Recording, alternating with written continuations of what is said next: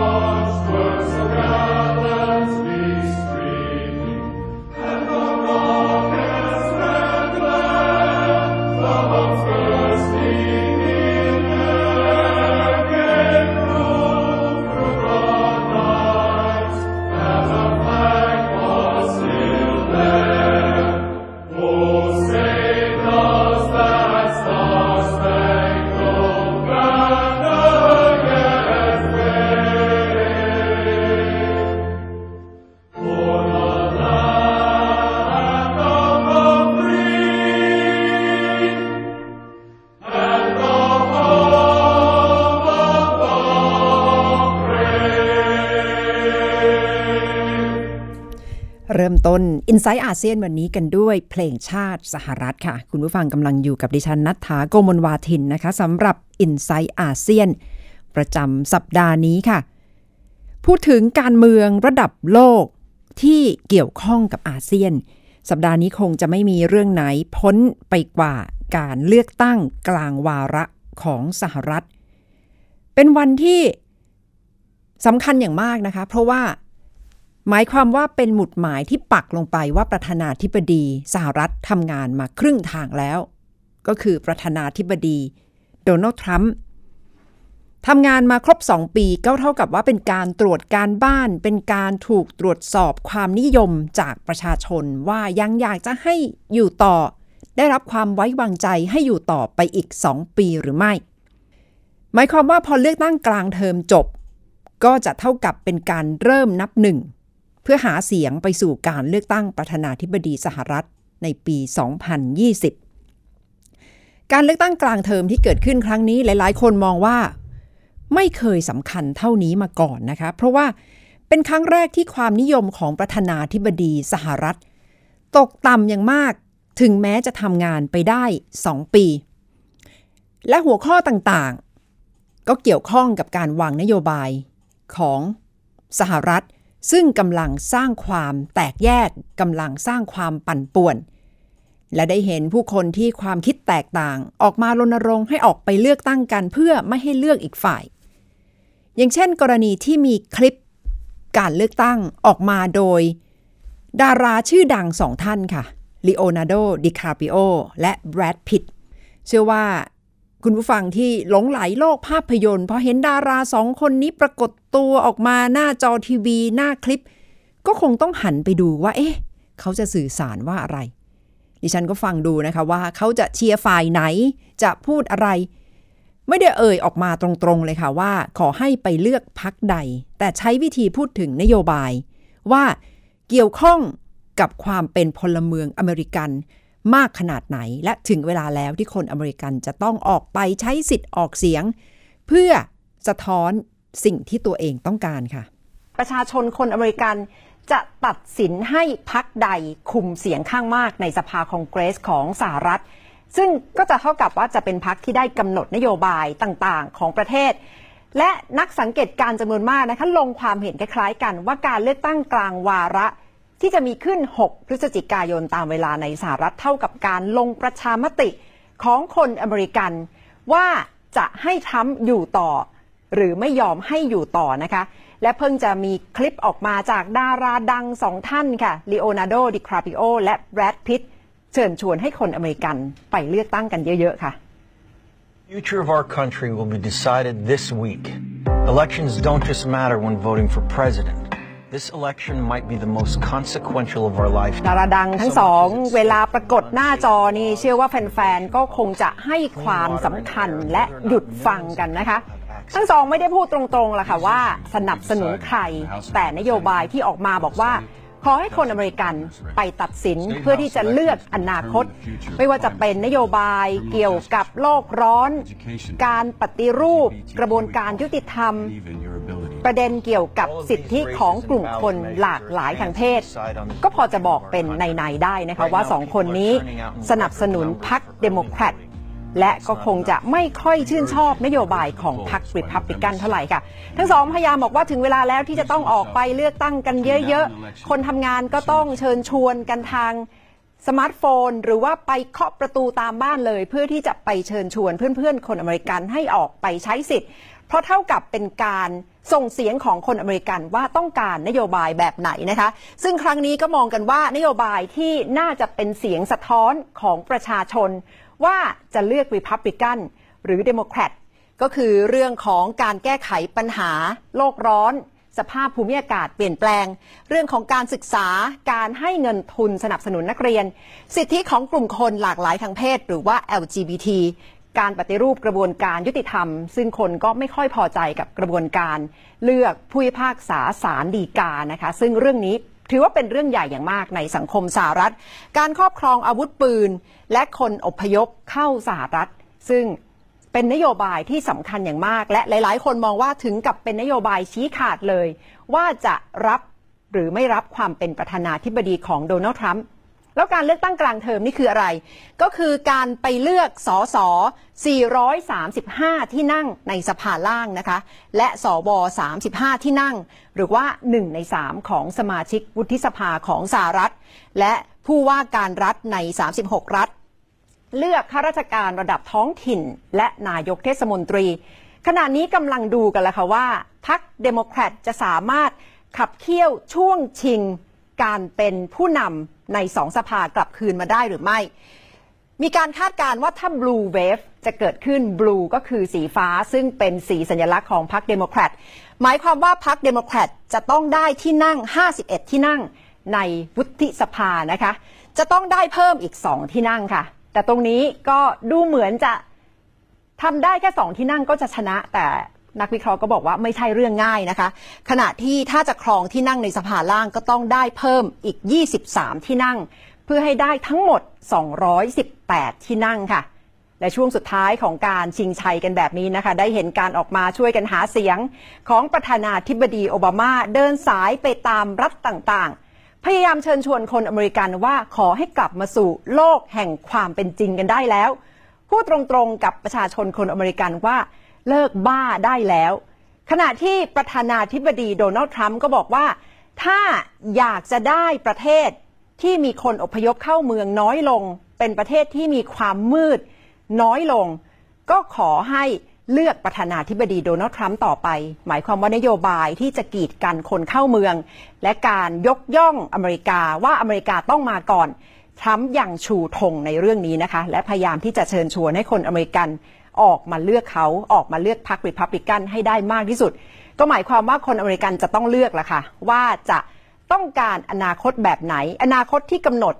ตามแนวทางของพรรคเดโมแครตหรือว่าตามที่ทรัมป์วางไว้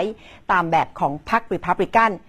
มีความเห็นจากนักวิชาการด้านรัฐศาสตร์จากมหาวิทยาลัยธรรมศาสตร์นะคะว่า อ่านใจแล้วคนอเมริกันอาจจะเทใจไปที่ America First ค่ะ ต้องเข้าใจว่าทรัมป์เข้าไปหากินในไม่ใช่หากินเข้าไปหาเสียงในลักษณะเชิงที่ว่า America First ซึ่งตรงนี้ฮะมันมันกินใจคนอเมริกันชั้นกลางมาก เพราะคนเหล่านี้ฮะเขา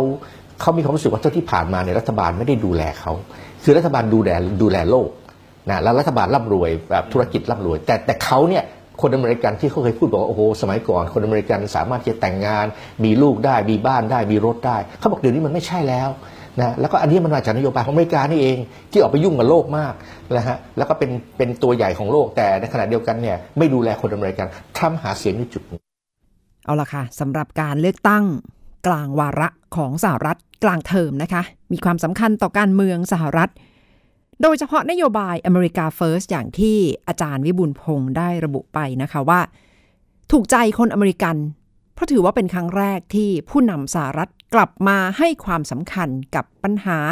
ภายในประเทศตัวเอง ซึ่งก่อนหน้านี้อเมริกาก็มักจะไปยุ่มย่ามทำตัวเป็นตำรวจโลก แล้วก็ใช้งบประมาณไปมากมายค่ะ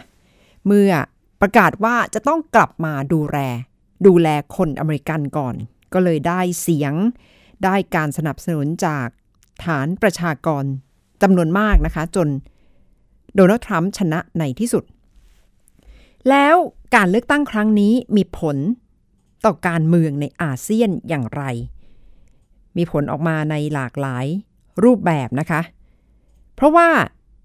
ในเชิงการค้ากลุ่มประเทศอาเซียนซึ่งมีสมาชิก 650 ล้านคน ต่างทำการค้ากับสหรัฐในหลากหลายรูปแบบ และมีความสัมพันธ์ในเชิงการทูตที่แนบแน่น แตกต่างกันออกไป อย่างไทยก็ถือว่าเป็นประเทศพันธมิตรที่เก่าแก่ที่สุดของสหรัฐในระดับ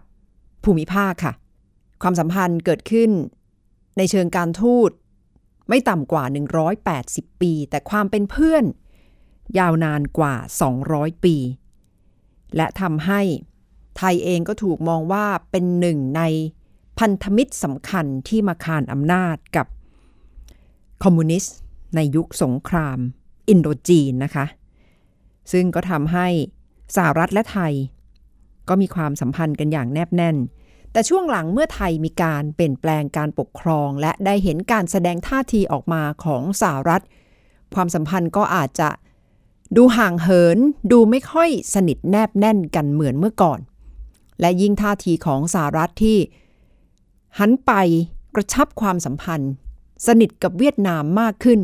หลังจากที่บาดแผลในช่วงสงครามเวียดนามก็เหมือนจะจางลง และหันมากระชับความสัมพันธ์ในเชิงการค้าการลงทุน ก็ทำให้น้ำหนักของสหรัฐ อาจจะไปอยู่ที่เวียดนามมากขึ้นเรื่อยๆนะคะ แต่ก็ปฏิเสธไม่ได้ค่ะว่าความเป็นสหรัฐ ในภูมิภาค ก็เกี่ยวข้องกับความเป็นจีนในภูมิภาคเอเชียตะวันออกเฉียงใต้ ต่างฝ่ายต่างเป็นประเทศมหาอำนาจทางเศรษฐกิจสหรัฐอันดับหนึ่งของโลก จีนอันดับสองของโลก และผลประโยชน์ในระดับภูมิภาค เอเชียตะวันออกเฉียงใต้มากมายเหลือเกินค่ะ และเป็นภูมิภาคที่ทั้งสองประเทศก็ต้องการที่จะเข้ามามีบทบาท เมื่อพูดแบบนี้ก็อยากจะชวนคุณผู้ฟังมองไปถึงปีหน้าค่ะ ที่ไทยกำลังจะได้เป็นประธานอาเซียน ในขวบปีของอาเซียนที่ครบรอบ 52 ปี จะมีการประชุมใหญ่เกิดขึ้นในประเทศไทย กว่า 170 ครั้ง โดยกระทรวงการต่างประเทศก็จะเป็นเจ้าภาพหลักในการจัดการประชุม แต่ก็จะมีกระทรวงอื่น ๆ มีหน่วยงานอื่น ๆ ร่วมประชุมกันด้วยอย่างมากมายนะคะ เพื่อที่จะส่งเสริมความเป็นเจ้าภาพของประเทศไทย อาเซียนมีประชากร 650 ล้านคน มีเสา ประชาคมเศรษฐกิจ ประชาคมสังคมและวัฒนธรรม ประชาคมการเมืองและความมั่นคงนะคะสามเสาหลักของอาเซียน แต่เสาที่มักจะได้ยินกันมากที่สุดก็คือเสาประชาคมเศรษฐกิจอาเซียนหรือ AEC แต่ที่จริงอาเซียนมีความแตกต่างหลากหลายมากมายนะคะ และทางกระทรวงการต่างประเทศก็ยืนยันถึงความพร้อมและความพยายามที่จะแก้ปัญหาร่วมกันในระดับประชาชน ไม่ว่าจะเป็นการแก้ปัญหาภัยพิบัติ เรื่องของสิ่งแวดล้อมที่จะต้องนำไปสู่การพัฒนาอย่างยั่งยืน ในฐานะที่ไทยจะเป็นประธานการประชุมปีหน้าก็คงจะต้องวางจุดยืนให้ดีนะคะ และพยายามสร้างโอกาสในฐานะที่เป็นประธานอาเซียน และเป็นเจ้าภาพจัดการประชุม โดยเฉพาะเรื่องโรฮิงญา เรื่องทะเลจีนใต้ เรื่องโรฮิงญาซึ่งเป็นประเด็นที่กลุ่มประเทศในอาเซียนอาจจะเห็นต่างกันอย่างชัดเจน โดยเฉพาะจุดยืนของมาเลเซีย อินโดนีเซีย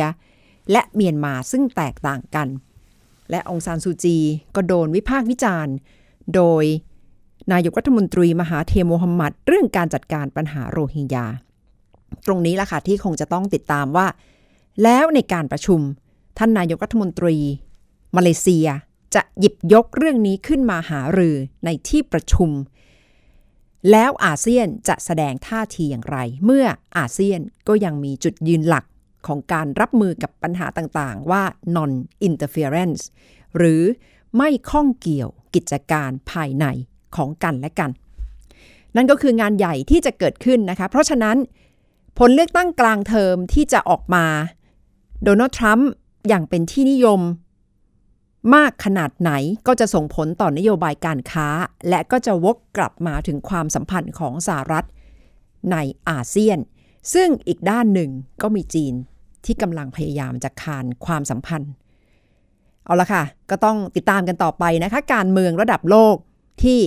ไม่อาจจะมองข้ามความเชื่อมโยง ความสัมพันธ์กับอาเซียนค่ะ พักกันสักครู่ค่ะคุณผู้ฟังคะและกลับมาเรื่องของบิตคอยสกุลเงินดิจิทัลที่กำลังเป็นที่นิยม ความหมายคืออะไร สักครู่กลับมาค่ะ inside ASEAN.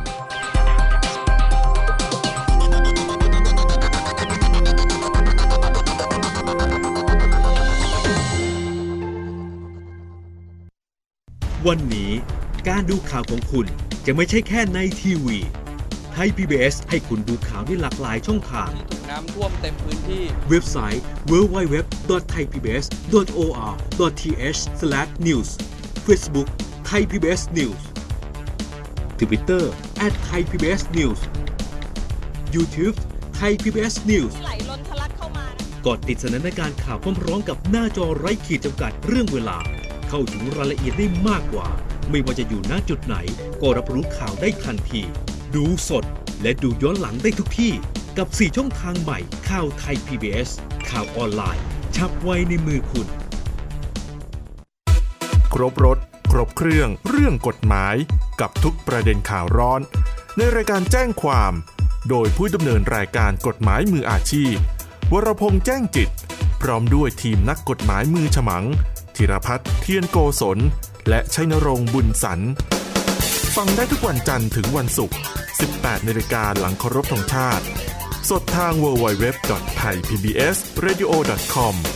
แอปพลิเคชัน Thai PBS Radio และ Facebook Live Thai PBS Radio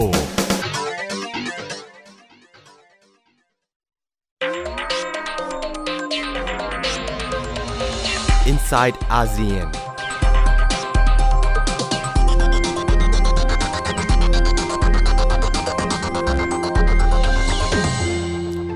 คุณผู้ฟังกำลังอยู่กับ i n s i ซต์อาเซียนกับดิฉันนัทธาโกมลวาทินค่ะ พูดถึงเรื่องบิตคอยหลาย ๆ ท่านอาจจะเริ่มลงทุนกันเอง หลาย ๆ ท่านอาจจะยังกล้าๆกลัวๆหลายๆ ท่านอาจจะยังไม่เข้าใจว่าไอ้เจ้าบิตคอยนี่คืออะไร ในไทยนี่ช่วงหลังเป็นข่าวกันเยอะมากขึ้นเรื่อย ๆ นะคะ และมักจะถูกนำไปเชื่อมโยง กับการหลอกลวง การฟอกเงิน การช่อโกง แต่ที่จริงบิตคอยเป็นหนึ่งในสกุลเงินดิจิทัลที่มีพัฒนาการที่น่าสนใจ ยิ่งถ้านำไปรวมกับระบบที่หนุนการซื้อขายบิตคอยก็คือบล็อกเชนก็อาจจะยิ่งเห็นพัฒนาการในแง่เทคโนโลยีดิจิทัล ที่กำลังเข้ามามีบทบาท ในการทำธุรกรรมทางการเงินมากขึ้นเรื่อยๆค่ะ ดิฉันคุยเรื่องนี้กับดรสมเกียรติตั้งกิจวานิชในคิดยกกำลังสองค่ะบิตคอยเป็นของที่แปลกประหลาดนะครับน่าสนใจมากเลยนะครับ มันเหมือนว่าเราเสกเงินนะครับเสกบิตคอยลอยมาจากอากาศครับคุณนัทธาครับค่ะ แต่ว่าช่วงหลังนี้เป็นข่าวกันเยอะนะคะ โดยเฉพาะเกี่ยวกับเรื่องของการต้มตุ๋นหลอกลวงนะคะใช่เลยครับ อย่างดูตัวอย่างข่าวนี้นะครับ ก็จะเห็นว่ามีพ่อแม่นะครับอดีตนักแสดงมาปฏิเสธข้อหานะครับว่าร่วมกันใช้บิตคอยในการฟอกเงิน พูดง่ายๆก็คือเอาบิตคอยไปฟอกเงินหรือเปล่านะครับ มีคดีเรื่องของการฆ่าแมวแลกบิตคอยนะครับ เรื่องแบบนี้แปลกประหลาดเหลือเกิน เกิดขึ้นเฉพาะประเทศไทยหรือเปล่าครับ แล้วบิตคอยเนี่ยคืออะไรคะอาจารย์ บิตคอยนะครับถูกออกแบบมานะครับเพื่อให้เป็น เงินสกุลใหม่นะครับ เป็นเงินสกุลดิจิตอลที่เรียกว่าเป็นคริปโตเคอร์เรนซีกันนะครับ เป็นเงินที่ประชาชนออกกันเอง ไม่ใช่รัฐบาลหรือธนาคารแห่งประเทศไทยออก ออกแล้วใช้ได้ทั่วโลกนะครับ ตั้งใจไว้อย่างนั้นที่ต้องออกมานะครับ เพื่อป้องกันไม่ให้เกิดเงินเฟ้อ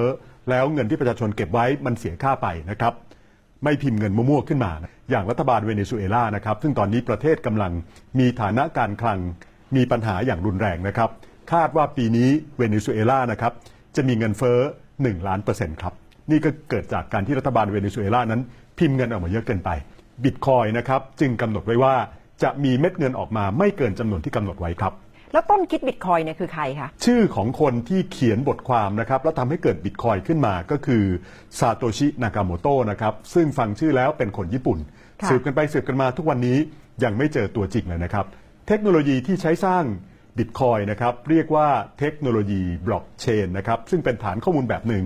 วันต่อไปจะมาเล่าให้ฟังนะครับ ตัวนี้น่าสนใจก็คือ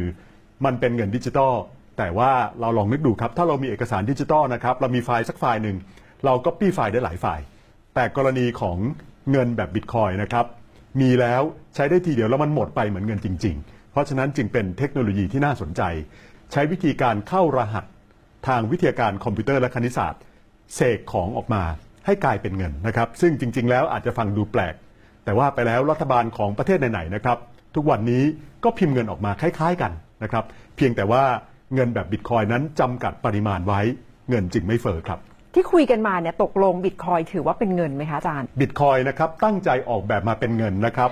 แต่ว่าจริง ๆ แล้วบิตคอยไม่ใช่เงินตามความหมายทางวิชาเศรษฐศาสตร์นะครับ ในทางเศรษฐศาสตร์นะครับสิ่งที่จะเป็นเงินได้ต้องทำหน้าที่ 3 อย่างครับ อย่างแรกก็คือเป็นสื่อกลางในการแลกเปลี่ยนในตลาดนะครับเป็นมาตรวัดราคา แล้วก็เก็บมูลค่าได้นะครับ แต่ว่าบิตคอยนั้นไม่เป็นสื่อในการแลกเปลี่ยนในตลาดได้ เพราะว่าถ้าเราไปซื้อของนะครับเช่นไปซื้อกาแฟนะครับจ่ายด้วยบิตคอย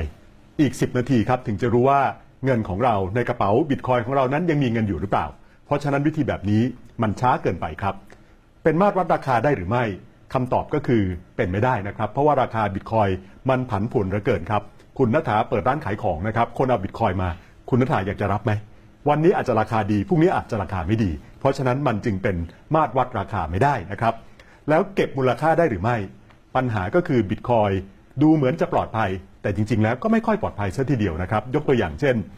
ผมมีบิตคอยน์อยู่ในเครื่องคอมพิวเตอร์ผม ถ้าเครื่องคอมพิวเตอร์ผมหายไป ไฟล์ถูกลบไปนะครับ เงินบิตคอยน์ผมก็จะล่องลอยหายไปด้วยนะครับ เพราะฉะนั้นจึงไม่ได้ปลอดภัยบิตคอยน์จึงไม่ใช่เงินที่แท้จริง เหลือเป็นเงินเฉพาะทำธุรกรรมบางอย่างนั่นครับก็คือธุรกรรมใต้ดินนะครับ เช่นโจทย์เรียกค่าไถ่นะครับ มาล็อกข้อมูลของเราไว้ แล้วก็เรียกค่าไถ่เราว่าถ้าไม่จ่ายบิตคอยจะไม่ยอม หรือค่ายาเสพติดต่างๆ เป็นต้นนะครับ ตลอดจนกลายเป็นทรัพย์สินที่เอาไว้เก่งกำไรเท่านั้นครับ ไม่ใช่เป็นเงินที่แท้จริงครับ ท่านผู้ชมส่วนใหญ่อาจยังไม่ทราบนะครับว่าค่ะ บิตคอยนั้นอาจจะเป็นสาเหตุหนึ่งด้วยนะครับ และในอนาคตจะเป็นปัญหามากขึ้นสำหรับการทำให้เกิดภาวะโรคร้อน หรือว่าภูมิอากาศเปลี่ยนแปลงครับ เพราะว่าค่ะ บิตคอยนั้นถูกสร้างด้วยพลังของคอมพิวเตอร์ครับ ก็จะเห็นตัวอย่างนะครับว่ามีการทำฟาร์มคอมพิวเตอร์หรือคอมพิวเตอร์ขนาดใหญ่เต็มไปหมดเลยนะครับ อย่างในภาพนี้นะครับ เอาคอมพิวเตอร์มาต่อเรียงกัน จึงปรากฏว่ามีโรงงานนะครับพยายามผลิตบิตคอยน์กันขึ้นมา อยู่ในประเทศที่ค่าไฟถูกๆครับ ที่อยู่ในไอซ์แลนด์เป็นต้น ไอซ์แลนด์เป็นประเทศที่มีความร้อนนะครับจากผืนปฐพีมีภูเขาไฟมีน้ำพุร้อนใช่ไหมครับเพราะฉะนั้นเอาพลังงานพวกนี้มาผลิตไฟฟ้าราคาถูกได้ และมีอากาศเย็น เพราะฉะนั้นมีคอมพิวเตอร์แล้วไม่ต้องติดแอร์ครับจึงปรากฏว่ามีโรงงานทำบิตคอยน์อยู่ในไอซ์แลนด์จำนวนมาก ตลอดจนประเทศค่าไฟถูกๆนะครับบิตคอยน์นะครับในปีที่ผ่านมาใช้ไฟฟ้าเท่ากับที่ประเทศไทยใช้กัน 40%ครับ คิดดูครับว่าก่อให้เกิดความ สูญเสียมากมายขนาดไหนครับ แล้วอนาคตยังควรจะต้องส่งเสริมหรือหามาตรการดูแลการใช้บิตคอยน์ยังไงคะบิตคอยน์นะครับทุกวันนี้กลายเป็นสื่อเก่งกำไรนะครับกลายเป็นเงินที่ใช้สำหรับธุรกรรมใต้ดินกันนะครับก่อให้เกิดปัญหาโรคร้อนนะครับแล้วก็ทำให้นักลงทุนจำนวนมากเข้าใจผิด หันไปลงทุนในบิตคอยถูกต้มถูกตุนกันจำนวนมากนะครับนั่นก็คือปัญหาของบิตคอยในอนาคตเราคงเห็นเงินอิเล็กทรอนิกส์นะครับเงินดิจิทัล ที่ไม่มีปัญหาต่างๆ เหล่านี้อาจจะเกิดขึ้นได้ แต่วันนี้ยังไม่ถึงจุดนั้นครับ อย่างไรก็ตามครับ การคิดบิตคอยเป็นเทคโนโลยีอัจฉริยะมากๆนั้น ได้ทำให้เกิดมรดกตามมาก็คือ เทคโนโลยีที่เรียกว่าบล็อกเชนครับที่มีประโยชน์จริง ๆ แล้วใช้ได้หลายอย่างครับค่ะสัปดาห์หน้ามาคุยกันครับ คุณนัฐาครับ เอาละค่ะ ช่วงนี้ก็คงจะต้องติดสถานการณ์เรื่องนี้นะคะ ทั้งบิตคอยทั้งบล็อกเชนเพราะว่าเป็นวิวัฒนาการในเชิงเทคโนโลยีที่ ยังจะมีความเคลื่อนไหวมีพัฒนาการอีกมากมายค่ะ และก็คงจะมองข้ามไปไม่ได้ เพราะว่าบล็อกเชนนี่ถึงกับกล่าวขานกันว่าจะเป็นเทคโนโลยีที่มาปฏิวัติทุกสิ่งทุกอย่าง คือหลายท่านอาจจะเถียงว่าไม่น่าจะจริง แต่แค่ดูเรื่องใกล้ ๆ ตัวอย่างอินเทอร์เน็ต ถ้าย้อนกลับไปอินเทอร์เน็ตนี้ก่อกำเนิดใช้งานกันก็เริ่มปี 1983 จริง ๆกำเนิดก่อนหน้านั้นนะคะ แต่ว่าเริ่มเอาออกมาใช้งานเริ่มเป็นที่รู้จักปี 1983 แล้วผู้คนทั่วโลกเริ่มที่จะได้เข้าถึงก็อาจจะประมาณช่วงต้นปีทศวรรษ 1990 มาถึงตอนนี้ไม่ต่ำกว่า 30 ปีนะคะ 20 กว่าปี 30 ปี คุณผู้ฟังสังเกตไหมล่ะคะว่าชีวิตประจำวันของเราเนี่ยเปลี่ยนไปเพราะอินเทอร์เน็ต มากขนาดไหน ไม่ว่าจะเป็นแง่ของการจับจ่ายใช้สอย การติดต่อผู้คนที่อยู่ข้ามทวีป อีกมุมโลกอีกซีกโลก ซึ่งแต่ก่อนคงทำไม่ได้หรือว่าทำแล้วก็ต้นทุนจะสูงมาก แต่ทุกวันนี้สามารถที่จะใช้ Facebook Messenger ใช้ Line Call คุยกันฟรี ไม่มีค่าใช้จ่าย การช้อปปิ้งเราก็อาจจะช็อปผ่านอีคอมเมิร์ซต่างๆ การค้นหาข้อมูลข่าวสาร ผ่าน Google เหล่านี้ล้วนแล้วแต่เกี่ยวข้องกับอินเทอร์เน็ตค่ะ ซึ่งก็มีการคาดการณ์กันว่าอินเทอร์เน็ตที่ว่าเปลี่ยนแปลงสังคมอย่างรวดเร็วภายในเวลาไม่เกิน 40 ปี บล็อกเชนกำลังเข้ามา แล้วจะยิ่งมีความเร่ง มากกว่าอินเทอร์เน็ต ความเร่งจะเร็วกว่าอินเทอร์เน็ตอีกหลายเท่าตัวนะคะ เพราะฉะนั้นก็เป็น อีกหนึ่งเรื่องที่จะต้องพยายามศึกษาหาความรู้และทำความเข้าใจค่ะ เพราะว่าเทคโนโลยีกำลังมีผลกับทุกคนค่ะ เอาละค่ะ วันนี้จากกันไปด้วยเพลง Happy จากฟาเรลวิลเลียมนะคะ เพลงฮิตที่ท่านประธานาธิบดีโดนัลด์ทรัมป์ชอบนำไปเปิด เวลาขึ้นเวทีปราศัยค่ะสำหรับช่วงนี้ดิฉันนัฐาโกโมลวาทิน สวัสดีค่ะ